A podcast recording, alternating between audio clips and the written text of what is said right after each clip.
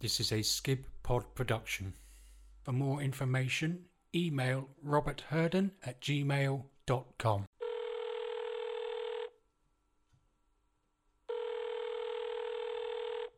Hi, I'm Brendan McCormick. This is the 571 podcast. I have Dolf D'hondt from the Bantry Bay Protect Our Native Kelp Forest campaign in front of me. Welcome, Dolf. How Thank are you, Brendan. I'm doing very well, thank you. To somebody who knows nothing about the Kelp campaign, where did this start? Um, well, it started back in 2009 when um, an application was made, um, and it was it, it was found by nobody, and it was only when an Eco Eye program was aired in February 2017 that people became aware of what was actually going on. The application in 2009 um, said that they wanted to harvest, uh, they wanted to occupy an area foreshore for the purpose of harvesting specific types of seaweed, which would be a kind of an application you would you'd think would be for ha- hand harvesting seaweed, and it made no mention of mechanical harvesting. It made no mention of the 2,000 acres of, of the area they're hoping to take on. So there was no indication as to the size and the nature of this application. So this is 2,000 acres. Two well, technically it's 1,860 acres, but because I think section is it 9.1 or 9.2 of the license, it states that they can go adjacent or outside the area if they do if they need to do so for tonnage. So it's really kind of a blank check. It's one 1,860 acres officially, but they can go outside that. So I just rounded up to 2,000 acres because basically that's round about the, the Yeah. area. And was this a planning application? It was an application that was sent to the Department of Agriculture at the time, Brendan Smith, um, and it, it it was put in just before Christmas on the December of 2009. So it would have gone in at the time of Christmas. Nobody would have seen it. Um, and then it, it went through different departments. It then went to Department of Environment and then bounced along. It is now with the Department of Housing. So from the Department of Agriculture Mm. to the Department of the Environment And then to the Department of, of Housing. Yep. And didn't get to the Department of the Marine or No, no. Well, the Department of Marine would have been part of the Department of Agriculture early on, but because it was part of, it was seen as environmental thing, and then it got bounced along to the Department of Housing. The reason why housing is involved in it now is because housing is has responsibility. Department of Housing has responsibility for the foreshore for um, things like jetties and moorings and piers and things that are anchored into the seabed, and they think that seaweed is anchored into the seabed, so therefore um, seaweed comes under the control of the Department of Housing. So therefore, if you're collecting hand harvesting seaweed or in this case mechanical extraction of seaweed, um, it goes through the Department of Housing. So this seems this seems a bit confused.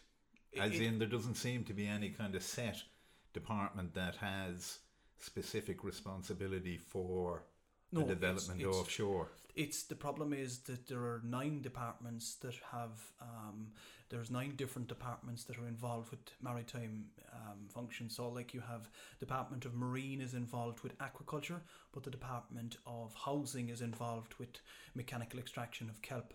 Um, and then it gets really interesting when you have the Department of Housing having to monitor fish species. You know they're really out of their depth. You know That sounds a from the bit bizarre. it, it is it is quite That strange. sounds a bit bizarre, and there's probably something about Ireland's management of our ocean things we might come to later on. So the application then goes in, and the license was granted. Um, it went through a few number of steps. It, in 2011, there was an initial thing, um, initial piece of the license was granted in 2011, and in 2014 it was given um, legal effect, and then in 2017. Um, the Minister for Housing signed off on the monitoring program and a part of the license, which in fact gave. Um, at the time, we thought that that was that was the full license granted. Of course, now in the meantime, we know from the High Court that um, the license is not complete yet because the minister in 2011 never never uh, published his decision in Iris Oifigiúil. Irrecifical is a, a state gazette that And he should have done that in order to go through the yes, standard yes. legal steps. well because the this license was granted under 1933 Foreshore Act. And uh, section 21 of that states that the minister must publish in his decision in Iris Oifigiúil. It doesn't have to be done at the time, it can be done at any time after. So it's still open, but It's still open it's at still the open. moment. It's still open, yeah. So the license then, what does that allow BioAtlantis to do? What is what is the purpose of the license? Uh, what's being proposed is that BioAtlantis um, uses um, a new machine which has never been tested It has never been trialed. It is completely new. It it's a it's a cutter unit which and on top of which sits a hoover and the idea is that it, it'll pull this along through the kelp forests and suck up the kelp and the kelp So forest it's like a big lawnmower going it's, through the sea. it's, it's quite wide. It's it's quite a wide machine. Yeah, it's it's it's ten feet wide, and it, it, it, it cuts everything, and it gets everything gets sucked up then into this machine with the Hoover that sits on top. This Hoover is has the capacity of three hundred thousand liters an hour, um, so it sucks up three hundred thousand liters an hour of kelp, of seaweed, and of everything that lives within it. And so they just go and cut this 2,000 acres and cut all the kelp. Yeah. And suck it all Suck up. Suck it all up. Well, well, there's a lot of issues with the suction because this- it this is But they're not going to suck everything up. Well, the whole idea is that they suck up everything they cut. So yes, they will be sucking everything up. And if there's fish or if there's anything else. Well, I mean, we, we know from I'm a diver, so I would be involved in that side, and I mean, we have plenty of footage of what lives beneath. You have small shoals of tiny fish. You have things like scallop, which um, attach themselves to parts of the kelp, um, and and they hang on to it until they get to a size of about a thumbnail, and then they drop off. So the, the kelp forests are a nursery for small fish. They're a nursery for all sorts of like crustaceans. It's very important for crustaceans. That's where you'll find all the shrimp and all the lobsters and the crabs. That's why fishermen have been fishing in those areas. so there's a whole ecology The whole that lives around the same way with a forest on Yeah. the land. Well, There's a it's it's probably forest. more diverse than More on, It's, diverse. it's it, it, it, anybody that goes snorkeling, and I would advise anybody to go snorkeling. It is more diverse than anything we have on land. Wow. And the unfortunate thing is that nobody sees it. It is below the waves, so therefore people aren't in, Out of sight, connected- out of it- mind. It's, it's they're not as connected with it. Yeah, exactly. And when they, when they've hoovered up all this kelp that they've threshed away with the machinery, And so- hoovered it on board, what does BioAtlantis? What are they going to do with the kelp then? Well, the idea is that they want to extract this kelp. Um, they want to take it to their factory in Tralee. In Tralee. In Tralee, yeah. They so had this a, isn't in Bantry or in no, Cork no, or no. They had two. They had a factory in Kanturk, but this has been shut down in the meantime. And they have a factory in Tralee which they've built up, and they want to they want to extract two chemical compounds um, from the kelp, from the kelp um, to enhance the gut flora of pigs.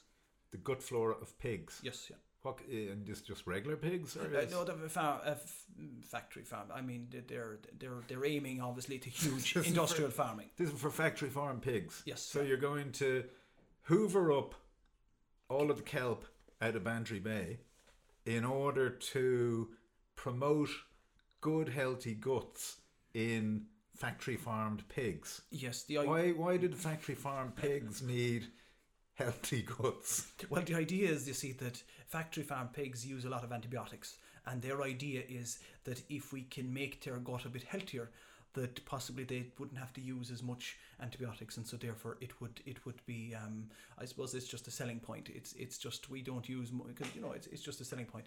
Um, the problem, of course, is that in the meantime they're destroying huge areas of Bantry Bay, and of course. If you look from a jobs perspective, they're talking about two or possibly three part-time jobs that'll be created by this operation By this operation, in Bantry. yeah. two or three, jobs. part-time jobs. Yeah, For- part-time jobs. Yeah, for two thousand acres of the sea, taking all of the kelp. they need someone to drive the jobs. boat, and they need someone on the back of the boat just to monitor things. So and that's you're that- you're taking this incredibly biodiverse system of life underneath the water, Yeah. and you're using it to make more to make pigs more amenable to be factory farmed. Would exactly. that be? exactly? That's that's exactly it. Yeah, And that's, it. That's it. And that's and that's BioAtlantis's like. Well, they Bio don't sort of say they're Bio Pig Atlantis or Bio. No, no. Well, BioAtlantis has been involved in the fertilizer industry for many years. Um, they have been producing what they call biostimulants. It's just a fertilizer. but- fertilizer. but they call it biostimulants. But they're, in, they're involved in the fertilizer industry for the last number of years, and they're obviously just trying to move in a different direction of more and make more. may make more money. The issue money. is that they have been importing their seaweed from Iceland. They've taken a certain amount from Galway and Mayo, but they, they get a lot of their seaweed from Iceland. And the problem with this is that they can't, um, these chemicals that are in the kelp, um, they only last for 10 15 hours so which means that if you harvest if you if you i don't like that word but harvest Yeah. suck up everything um, then you have 10 or 15 hours to process that kelp um, to be able to extract those particular types of chemical compounds and if you get it from iceland then you wouldn't be able to You're under more well, pressure. no well you'd never get it from iceland to ireland in, in, in that time frame And are they? Is this then a case of they get into Bantry, harvest the kelp there? Is that the only location they're going to be working on, or Well, this is the beginning. This is a, a trial. Uh, th- this whole license and this whole way of doing it is a is an experiment. this is an experiment in Bantry Bay? Yes, and the idea is if it works here, and has been that has been noted in the Dáil and in other places that if it works here, they were going to roll it up the west coast. So the idea is that this is a kind of uh, little this is a little trial area of two thousand acres, and then if it works here and it is it is a fantastic way of doing it, they will roll it up into the entire coastline. So they'll West- go along the They'll, they, they'll go along the and do the same. Same thing. Yeah, that's their that's their that's the that's the proposal. So this will be, in a sense, to harvest a lot of the harvestable kelp Anything, along anything the that's there, they want to yeah suck up. Yeah. Well, th- th- there's a lot of problems with this. I mean, from the jobs perspective, there was a lot of there's about 50 inshore fishermen jobs that are that are going to be affected by this. Because This is in Bantry Bay. this is in Bantry Bay alone because they, they, they I mean we've a lot of crab fishermen and lobsters and shrimp and, and all of those crustaceans live within the kelp forests and uh, BioAtlantis would come out and say no no these these creatures live on the mud flats and the sandy bottoms they don't live in the kelp forests in fact BioAtlantis has said that nothing lives in the kelp forest which is why I started diving and there's a lot of it a lot of and you've seen. and of course, we've taken lots of footage. I mean, anybody that has taken footage from kelp forests sees the diversity of life in there, and I mean, it's it is it is an amazing amount of life. To think that nothing lives there is just And and how how would it affect the rest of nature around Bantry Bay? Like I know there's special areas of conservation and well. I mean, there is um, this license. Uh, the license that was granted by the Department of Housing is within centimeters of Bere Island SPA. It's a special protected cent- area. centimeters of It's well, well. You see, I'm saying centimeters because if you look at the line on a map where the SPA starts, and look at the line on the map where BioAtlantis's license is, the lines are so thick that they're sitting on top of each other. So ob- They're touching. obviously, They're touching. They're sitting on top of each other, which means it's. I'm just saying within centimeters because you Yeah. know they're on top of each other. Technically, they could be. You know, so obviously they've had to do all of the screening. No. They- They've had to. Yes, our point is that they should have done a screening for an appropriate assessment, which is um, that's what the Habitats And did they do screening? No, they never did any screening. They never did any screening for an appropriate assessment. Never did an appropriate assessment. Never did. Even though they're right beside, Never because did. from the Save Our Skibbereen campaign, obviously the proximity to Natura sites was one of the key reasons why we won in court. Yes, well, the thing is that we have an SAC on the sheep's head side, also within centimeters of the area. SAC Special Area Special Conservation. area conservation, Yeah. and this is for the SPA is for birds, and the SAC is for things like seals and otters and things like that. We have an SAC in Glengarriff, um, which is within 12 kilometres of the of the zone. So we have three, S, you know, two SACs and an SPA on Bere Island. Um, and they're going to be harvesting five and a half kilometres along the shoreline of Bere Island, right next five and a half kilometres alongside the SPA, and no screening for an appropriate assessment. No screening at all. Nothing at So, so why don't the EU directives apply Well, they should apply. in this matter? They should apply. I mean, if you look, if you read the EU directives, it's quite clear that it's something that could possibly have an impact must be screened for. You have to look and see whether, Yes. and if there is an impact, whether no matter how small, has to be taken into account. Has to be and, taken into and I mean, one of the things that's being protected in Bere Island is choughs, and choughs eat um, creatures that that live in washed up seaweed. So seaweed washes up, and little little creatures, uh, you know, are are inside. And if it's not washing up, they're not going to be eating these, Yeah, and well- it affects them. Well, that's well, that's part of it, but also like if yeah, that's part of it, and you have fulmars and you have you have shags and you have um, guillemots, which are all um, birds which are very much uh, they eat small fish that are living within the kelp forest. So this will have an in our ca- in our view, this will have an impact on the the, the sucking up and destruction of the kelp forest will have a direct effect on the birds that are being protected by that SPA. So, so no screening. So, because this is happening offshore, the planning yeah, that's acts that would apply to a factory onshore that was near sites that require screening, you're obviously covered within those laws. So, why, why in Irish law isn't it? well at the moment there is Does the Planning Act apply? No. Well, I mean, at the moment, well, the Habitats Directive should should cover the, the this. There should have been a screening carried out for the proper assessment. Um, the other thing is that, like for instance, in Glengarriff, you have an SAC which covers a certain amount of marine area, Um, so Ireland is now saying that this is part of our marine protected areas. I mean, there's 2.3% of Irish waters which are supposedly marine protected areas. These are all areas under the SPAs and SACs, which 2.3%. percent, except that the problem is that these are not marked on any Admiralty charts. So they are just hypothetical lines on a map. They're, they're not even drawn on the Admiralty charts, which means that no fisherman is ever going to see them. So these things are all. Next year, there's a, hopefully a marine bill coming out, which will give legal effect to marine protected areas. So then at that point, we can start talking about there are marine protected areas. But at the moment, there's nothing. So when you you were in the High Court Yeah. this for, year, For two and a half months. you yeah. had you had two cases. Yeah. One was An injunction. first of all an injunction to stop BioAtlantis doing harvesting Yeah. while your judicial review was going on. Yeah. And you had the same judge for both For cases. Both, both cases, yeah. yeah. The injunction to stop them that that failed. That failed, yeah. And then the judicial review, I remember talking to you at the time, and you were talking about how you would most likely have to go and appeal it to the Supreme, Supreme Court. You, yeah. you just weren't very optimistic. Yeah, yeah. Did that, did you win judicial review because the courts recognised that no screening has gone on? No, unfortunately, that didn't happen. I mean, the the um, injunction, um, the, the whole we, between the injunction and the judicial review, we spent about two and a half. We started on the f- two and a half months in court. We, we started on the fourteenth of May and we finished on the 29th of July.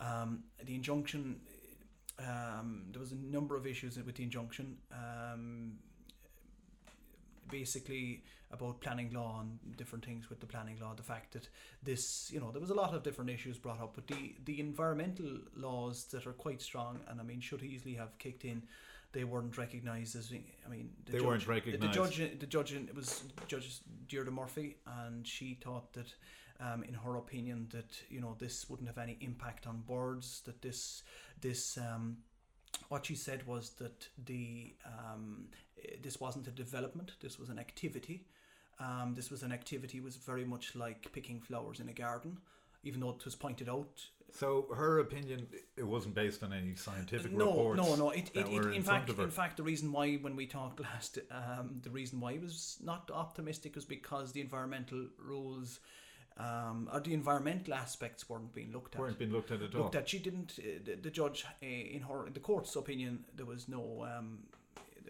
the environmental side wasn't really that interesting. Um, it was only when she came to the point of that the minister never published his original decision in Iris Oifigiúils. So it was really just a small little technicality. It was a technicality. It was a technicality. So the whole concept of that the EU directives should protect habitats Yeah. on the coast, That was in the water, was never that never at. came into it.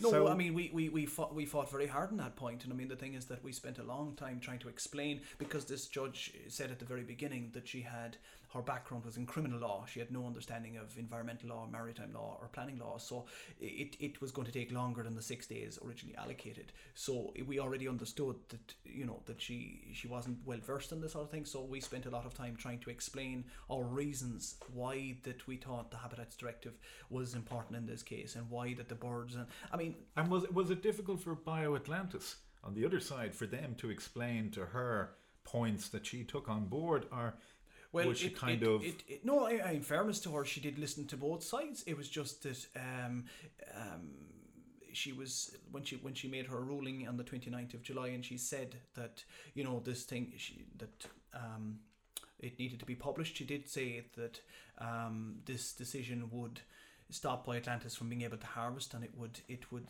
um, severely discommode them, and it would stop employment hap- coming into areas where employment was most needed. So she def- she definitely, I think, looking that's my own personal opinion. She was of the opinion that this what BioAtlantis was proposing was going to bring employment to the area, large employment to the area, was actually a very good thing for the area and was positive, while not really looking at any of the environmental impacts. And that's that's obviously in the context of the present day situation where we've had a climate and biodiversity Yeah. emergency declared Yeah. in the Dáil that that doesn't seem to have been taken into account. No, it didn't. It didn't. But I mean, I'm, I'm. Uh, I mean, the fact is that eh, when she said that there is in effect no license, it was a win for us, even though that we'd been losing up until that point. The fact is that at the moment, BioAtlantis does not have a license, and so therefore, BioAtlantis will not be able to cut any any kelp for the foreseeable future. At the moment, um, there is um, there is a submission being put in by BioAtlantis which will be heard on the 8th of October, and it's it's it's expected that the judge will still hold her view that the minister needs to publish um, in Iris Oifigiúil his decision, and the state is going to appeal this to the Supreme Court. So the state is going to appeal this to the Supreme Court. Yes. Why why doesn't the minister just publish the notice well, I mean, if the if the minister was to publish the notice, he would open himself up to three problems. The first problem is costs, because BioAtlantis and ourselves would be able to look. The minister apply put up for his hand. Yes, apply for costs. I mean, the minister put up his hand and say we made a mistake here, so then we can apply for. Who's for the ju- minister in charge Um, the junior minister for housing, Damien English. for housing? Yes, yeah, Right, yeah. He's the minister for in housing. Ireland. Yeah, yeah. Um, the second problem would be that as soon as the minister publishes, we can within a certain time frame judicially review the entire license because we were only we were too late in, in bringing our we were able, only able to take a judicial review on the 2017 decision the monitoring program So you can and go whole, back to the so we can then case. take the entire for a lot of the a lot of the, the judge made it clear that some of our arguments were out of time even Right. though they were relevant to the thing Yeah. because they were all connected um, it was out of time or she didn't like it because you know it was it was um, it was out of time and so therefore if the minister was to publish the, the original decision we could then judicially review the entire thing including the lack of public consultation. Because the idea is you see that one of the Atlantis things is ah, it went through the public consultation period. Yeah. except that our view is it was it was incorrect. Uh, you know occupying an area foreshore for the purposes of harvesting specific types of seaweed. This is not a proper um, like you can't say that sucking up um, you know mechanical harvesting in an area so, of so, such size is is not a proper representation of you know just occupying an Of area what's going on. yeah no so and the other problem is that it was then said ah yeah but it was out in the Garda station for you know over the period except that it's in a file in the it's in a brown paper So it's envelope not it's not really available for it's not available. What you have to do is you have to take the number on the newspaper, go to the Gardaí, tell them, "Can I see this file, please?" They go digging in their cabinet, and then they'll haul it out, give it to you, and then you can look at it. And is there any notice down with a water or anything like a planning No, application no, notice? no, Nothing. nothing, nothing. There's absolutely no way of knowing. The only way to catch it is to catch it in the newspaper, and the newspaper was so vague that there was no way. so then, if the government loses in the Supreme Court, so you you can get your costs back. Well, I mean, the thing is that at the, it goes through a number of steps. If the if if the government, if the state appeals to the Supreme Court, there will be two questions: uh, should we or should we not have published in Iris Oifigiúil? Right. It's quite simple. So if the if the if the Supreme Court states that they should have published in Iris Oifigiúil, then they open themselves up to these problems. The first thing is the costs. The second thing is we can re- judicially review, and the third thing, probably the most important thing, is the fact that the Minister for Marine has lawfully granted a license to grow seaweed. Um, in an area in an area that overlaps with the BioAtlantis So area. you've got a license to harvest kelp, and you've also got a license to, to grow, grow. grow it on long lines, similar to mussels, but instead of growing mussels, you're growing seaweed. And so the problem is that it all depends on who's first. Now, if BioAtlantis' license is not yet complete and the Supreme Court upholds that view, They're not first. they're not first, which means that the license for growing seaweed is first, which means that there's already a license there, which means that And you can't put another one on top you can't it. put another one on top of a pre-existing license, which means that if the Supreme Court rules that they should have published, then they're going to be in severe problem because number one, they open themselves up to costs. They we could judicially review the thing, and they would effectively be trying to put a license on top of a pre-existing license area. And uh, and that just sounds that sounds bizarre. Yes, That sounds well. The whole thing is the whole thing is is quite strange. If you look at it, eh, I mean, you can look at it from many different angles. I mean, there was never an impact, an environmental impact assessment done. Never. There was never any, no, never, never anything. Uh, BioAtlantis was involved with a baseline report which was trying to see what was in the areas before they started. And this was carried out over a number of days in September. Um, and they, they looked at a number of things, how many fish were in a certain area. So they'd drop a net and they'd catch two fish and they'd note down that there was two fish in that area. And they'd look at the amount of birds that were within 50 metres of the boat, which was about 32 metres in length um, for an hour to see what birds were there.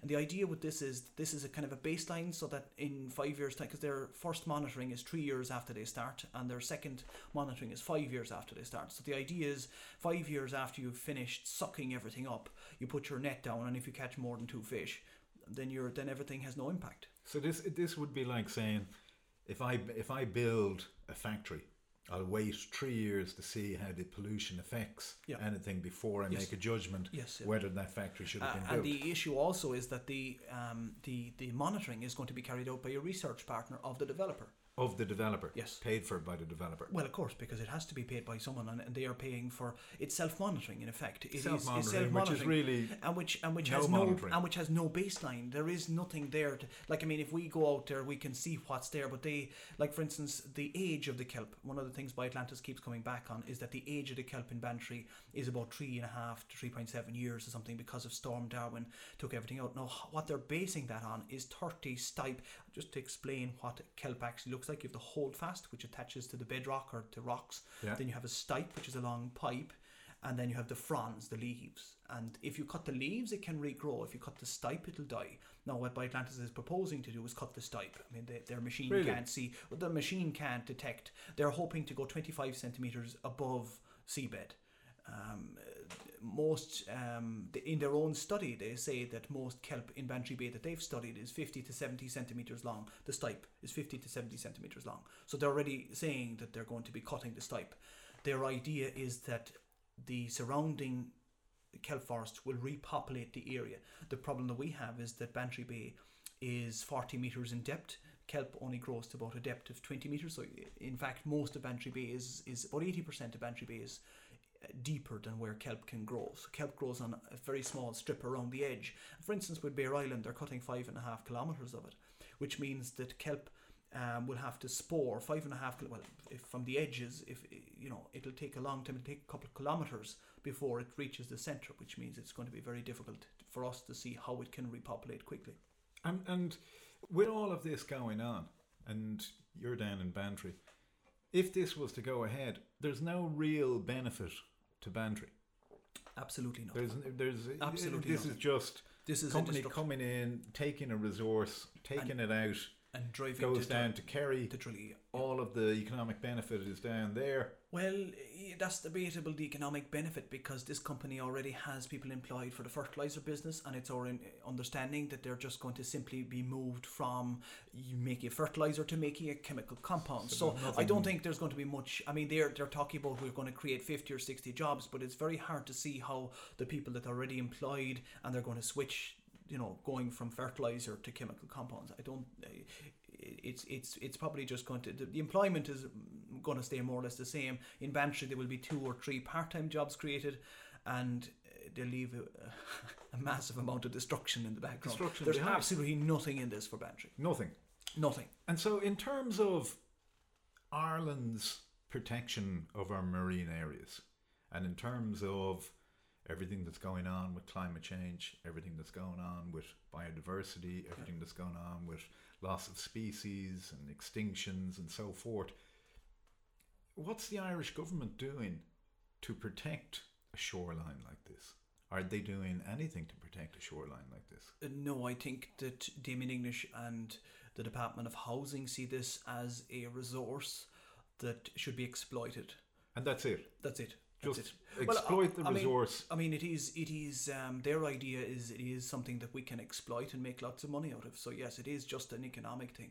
I mean, the whole mantra of the government at the moment seems to be to have you know sustainable intensification of economic growth. yes. That seems to be the whole way forward. I mean, if you then add to What it, do you think about that? Well, I mean, if you add the rest of it, if it's sustainable intensification of economic growth on a finite planet with shrinking resources, it's kind of we We're are in trouble. We're in trouble. We're in trouble. And if we don't take it seriously, that we are going to be sucking this up. The, the biggest problem with this is if you suck up the kelp forests, and of course we have no idea what that's going to do, but the repopulation is a very big question mark because um, kelp is a slow growing thing. Um, there's a lot of kelp in Bantry Bay that is 15 years old. Sargassum and other fast growing kelps like the Saccorhiza polyschides, which grows which grows very fast, they can easily colonize the areas that have been wiped out by BioAtlantis. And it's possible, and it is quite easily. I mean, it's quite easy to see that the areas that are now full of kelp could become part of um, could become you know other types of seaweed could be would grow in there, which wouldn't have the same um, value from the biodiversity point of view than than than the kelp does. In other words, you're taking out a, an oak forest which supports a huge amount of life, and you're you're you know you've got willows and gorse bushes which are which are nice but don't They're have the same support. biodiver- biodiversity value. And at that stage, if that has happened, it's too late. It's too late. to go back. It's too late. Well, I mean, if you're if you're looking at a lobster and you're a lobster in that area, and say you don't get sucked up, but your house, your home, and everything that you you'll have to move. You're not going to be able to stay in that area. So yes, it is going to have a, significant impact to all these all these uh, species that that live in it. I mean, coming back to the age of kelp, BioAtlantis took 30 stipe. Um, and they identified how old were these 30 stipe, and six of them were older than four years, which means, I mean, the other thing about it is, is it depends very much on.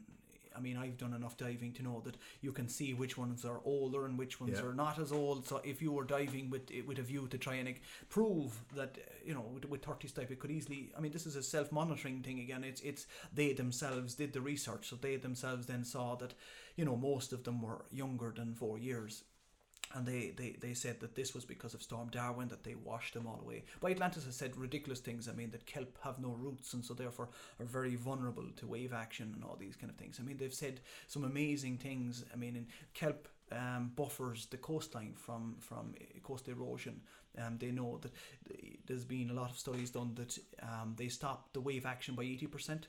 So the wave action comes in, and then you have a big kelp Gets forest, slowed and it slows down by eighty percent. So the water behind the kelp forest and, the, and, and that whole area is is much more calmer than the stuff outside. So they have from coastal erosion, they're very important. From sequestering carbon, they're very important. From, From sequestering carbon, in what way? well, they take up carbon and and because so they take carbon out of the atmosphere, to take carbon out of the atmosphere, the same as same as trees and the same as same as the oceans take it out of the atmosphere. yeah, yeah, it's it's it's an important one from that perspective, especially in this idea of climate change and wanting to do something about it instead of turning it into this quick buck, you know, economic suck it up, you know, use it. I mean, it, it is protecting coastlines. Keep it as a is natural protector. Yeah, absolutely. And this is this for an island as well. We seem we seem in Ireland to have very little regard for Well, our shores. At the moment, there's at the moment when we're talking about Ire- Ireland has to create ten percent marine protected area by 2020. That's next year. We have That's to next year. allocate. We have to You allocate said what earlier? We're protecting what two point three percent. Uh, that's the official. That's, That's the, the official. official. thing. Well, that takes into consideration that we have SACs and SPAs, special areas of conservation and special um, protected areas that are. Some of this is within the marine area, and this is supposedly protected. But these areas aren't even on an admiralty chart, so they they have no protection whatsoever. We have lots of reports of um, scalloping in SACs. We have trawling, bottom trawling, mid-water trawling in, in, in the eastern side of, of Ireland. We have uh, razor clam dredging where they pump jets of water into the seabed, fluidize it, and then sift it out. This is within SACs. So, I mean, these are protect marine protected areas which are still completely and utterly being overfished and ex- overexploited. So, I, at the moment, my understanding is that there's absolutely no marine protected area in Ireland at the moment. No marine protected area. No. For an island. No. So again, like a lot of things with Ireland, we're very down the list. We are, uh, and, and I mean, but I mean, I, I don't are- think, I don't think that we, this shouldn't stop us from doing the right thing. I mean, there is a marine bill coming out next year. We're hoping that at least the two point three percent of the marine areas that are within the SACs and SPAs could become marine protected areas with proper standing. Um, and then, of course, the issue is where are they going to allocate the other eight percent that we have to do before next year? Um, and uh, there's a bit of toing and froing because obviously, if the government would have their way, they might just put it in an area which is completely useless out there, and just from you know, at least we've done our Just to fill in the just to fill in the area, you know, Yeah. just say right, we've ticked that box. The problem is, of course, that there's a lot of areas within the coastal areas which are very um, diverse and would be would benefit significantly from being a protected area and having proper legal, you know, protection. And you've you've been involved in this now for the last couple of years. Yes, well, I started, um, like we said at the very beginning, we became aware, the, the Bantry community became aware of this kelp issue in February 2017 when the Eco Eye program called Seaweed Matters was aired. Um, incidentally, BioAtlantis sued them afterwards for not uh, for not Really? yeah yeah they they they, they And did they win anything? no, no, they, they, but I mean, at the same time, they did, they did take them to court. But I mean, this Seaweed Matters program was aired, and that was February 2017, and the first uh, public meeting was held in May 2017, and I became involved at that public meeting, and I, I I've been in it ever since. So about two and a half years, I've been involved in this. And how how has the campaign gone? What have you? Well, it's it's it's been very it's it's um, it has really strengthened the community. It has really brought the community together. Um, the fishermen that, that were very often fishermen have trouble and little things, but they've they've managed to really gel together and really they're behind this one hundred and twenty percent. I mean, it's the amount of people that are involved, the amount of support we've got. I mean, it's I mean going to the High Court costs a lot of money. Going to the judicial it's review costs a hundred thousand. Uh, injunction with it, an injunction plus a judicial review, you're talking 160,000. So these are big numbers. You can't Big numbers. And from a small community like Bantry, and I'm sure you're in Skibbereen cl- doing the same thing. It's it's it sucks a lot of money and time and energy out of a community, but it, it gels it together. It, it it's um there's a huge support for this. Huge support. And have you seen then there's a, a growth in awareness about Well, the environment yes. and how we deal with it Yes. and how we use it?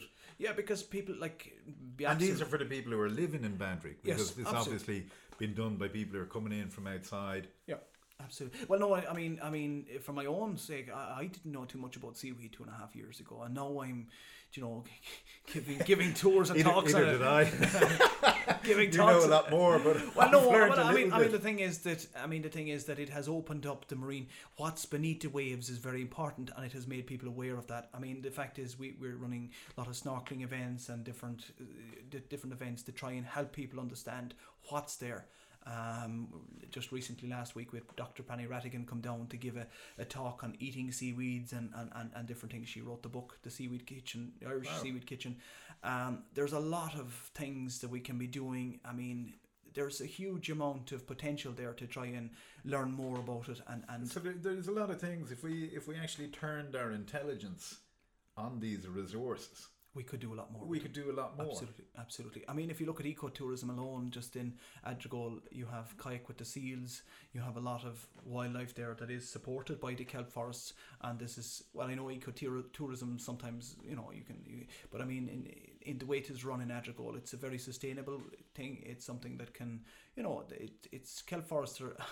The base product, you know, that's where everything Yeah, starts from. If you don't have the kelp forest, you don't have the small shoals of fish. If you don't have the small shoals of fish, you won't have the otters and the seals and, and all the rest that people come to look at. And if if if you don't have these environments, you then can't study them. And if you can't study them, you can't deepen the understanding Yeah. of Yeah. how our shores live, what lives underneath the water. Yeah, yeah. So in years to come, we may be in a bad situation now. But we're going to yeah. in years to yeah. come, as things may Well- get worse. Well, and also, also, if you look at the, if you begin to study it, like for instance, Laminaria hyperborea, which is one of the species, kelp species that BioAtlantis wanted to harvest, there's 11 known species of seaweed, red seaweeds, that live on the stipe alone. So I mean, it's it's uh, there's a you know It's say- complex and diverse. It's a complex. It's a complex eco- ecosystem, and you can't just say, "Well, I'm going to harvest." When Atlantis said we're only going to harvest this particular type of seaweed, it's like going into a silage field and saying, "Look, I'm going to cut all the grass out of it, but I leave all the flowers." It's impossible. It's not going to happen. It's impossible. Now, BioAtlantis will come back and say, you know, mechanical harvesting of, of seaweeds has happened in other countries, like for instance in Norway. In Norway, they have done mechanical harvesting of with using a dredge method, which is a kind of a comb that goes through the kelp forest and and, and, and rips up the, the fronds. Now, this is damaging, and there's lots of reports there, and there's people fighting it there, but there it's it's very damaging. But the issue is it doesn't have the suction element, so it can't really suck up the fish and the things that are in it, so fish can escape. Um, it's it's heavily monitored. There's one company in Norway that's doing it. In in France, they're also doing it using a scoubidou method. It's a kind of a hook that goes down, spins around, and rips up. Um, again, fish can escape. Um, they're heavily monitored. They're only allowed to go out for a week at a time. Very small time window frame. If it's sporing, they can't go out. In Ireland, we have a system then where your man can go out, BioAtlantis can go out, you know, twenty four seven for it's a ten year license. So And it's just mow through it. it just mow through it without any supervision, without any looking at what impact it might have. And after three years, will be the first monitor, self monitoring. And if you succeed in winning, Yeah. and BioAtlantis go away, does that mean then that their ability to test this area would slow down developments of other areas? Well, this is a or do you think they'll just go This to is- another? This no, I don't think so. I think this is a test period. If this, if we are successful, then it'll stop that type of mechanical harvesting. So, so your campaign is really the front line. It is, it of is defending kelp all over the coast of Ireland. Well, and also um, when they try to roll out uh, mechanical harvesting in Scotland, um, we were involved in, and, and, and things that we were saying here had an impact on things there, and they managed to stop it successfully. In Scotland? In Scotland. Really? Yeah, yeah. they managed to stop it in four months. Yeah. And if it is stopped, and you have the kelp there, can the kelp be harvested in any Yeah, good can- way? Or You can you can you can harvest kelp sustainably. I mean, it's been done for thousands of years in Ireland. Yes. I mean, a lot of farms. Like this things- would have been- seaweeds are are a, are a natural resource that could be used. I mean, harvesting kelp and if you cut the fronds, the thing the, the, the, the kelp can regrow, and it, it it's it's quite simple to do this in a, in a sustainable way. But it is something that you couldn't do with the machinery that BioAtlantis is proposing to use. So you could you could you could do it in a kind of community business could, way. yeah, it's not going to be something that's going Well, to it be is being done up the coast. I mean, there there are places like Galway and Connemara where there are um, companies which are harvesting seaweeds and kelp in a sustainable in a sustainable way and have been doing so for thousands of years. There's no reason why we for thousands of years. Absolutely, So absolutely. the at tradition in Ireland for, the- for doing it the- absolutely. the- I mean, granted, granted, from since we joined the the EU, I suppose the the the our um our um doing things with seaweed has reduced. I mean, the amount of people harvesting seaweed has gone down, and gone it's, down. it's it's it's mostly in Galway and Mayo and, and, and Connemara, but it is definitely something that could be used. Uh, you know, it's it's a very it's a, it's full of minerals. It's a very good resource, but it, it has to be done sustainably. and it has to be done sustainably. Absolutely. But it can be done sustainably It can be done absolutely. with benefit for Absolutely, and for local local communities, communities. absolutely, and and, and benefit for all the areas of conservation, the special areas that Absolutely. are around the area. absolutely. It could be done as well, so that in in ten years' time, you'd still have this biodiverse absolutely yeah. underwater. Well, and also also there are like we talked about the seaweed growing. There are a lot of people that are now growing seaweed. So there are other ways of having the you know if you're looking for tonnage and you couldn't get it from a coastline because it just seaweed needs uh, hard rocks to grow on like kelp needs a hard rock Yeah. to go on so you could just grow it on long lines which has been tested in long lot of places there's a lot of seaweeds in, in, in Asia that have been most seaweeds in Asia have been grown on, on long lines so there's no reason why we couldn't do that So if we if we just again if we became a little bit more intelligent, a well, little I mean, bit more strategic, If, if we were small bit, if, we, if we were small bit in, if we were looking at the whole picture and saying, well, look, how can we do this sustainably? Then there's a lot of answers out there. We could easily do this. So the the next steps for the kelp campaign is that to wait for to see what the government does. Um, well, the, the next step is to see whether the yeah to see what hap- what the Supreme Court the- says. Yeah. so well, well, well, the next step is the eighth of October. Once that goes on, then we see what the judge says there. But then it'll almost certainly go to the Supreme Court level. It'll take twelve to eighteen months to get to the Supreme Court level. And But in the- nothing can happen in the meantime. Nothing can happen in the meantime because he effectively has no license. So Um, you've succeeded at least. at least for this little bit. Of course, in the meantime, we have to keep um, our awareness campaign going, and obviously, if you know if, If- something if- goes if wrong, somebody- we, we, If somebody wants to donate or if somebody wants to find out more about your campaign, yeah, wh- uh, where did they go? they go at bantrybaykelpforest.com. Dot com. Dot com and we have we have um, we have a lot of different we have we have um, the Facebook page as well we have a Facebook page and a Twitter account so there's lots of ways of community communicating and connecting with us and no we're, we're we're still fundraising actively fundraising because this is still going to take more time I mean it could come back down again from the Supreme Court and we could then have to appeal again and it, it, it- there's still a couple of years left in this Still a couple of years. Yeah. And you're fully committed. absolutely 120% And would you be confident? Absolutely we're not going, Absolutely. this we are going to win it's just going to take a long time That's what we said in Skibbereen. And we did. Fair Dr. play. Hunt, thanks a million for d- sitting Thank you down very with much. us. Thank you. All of us.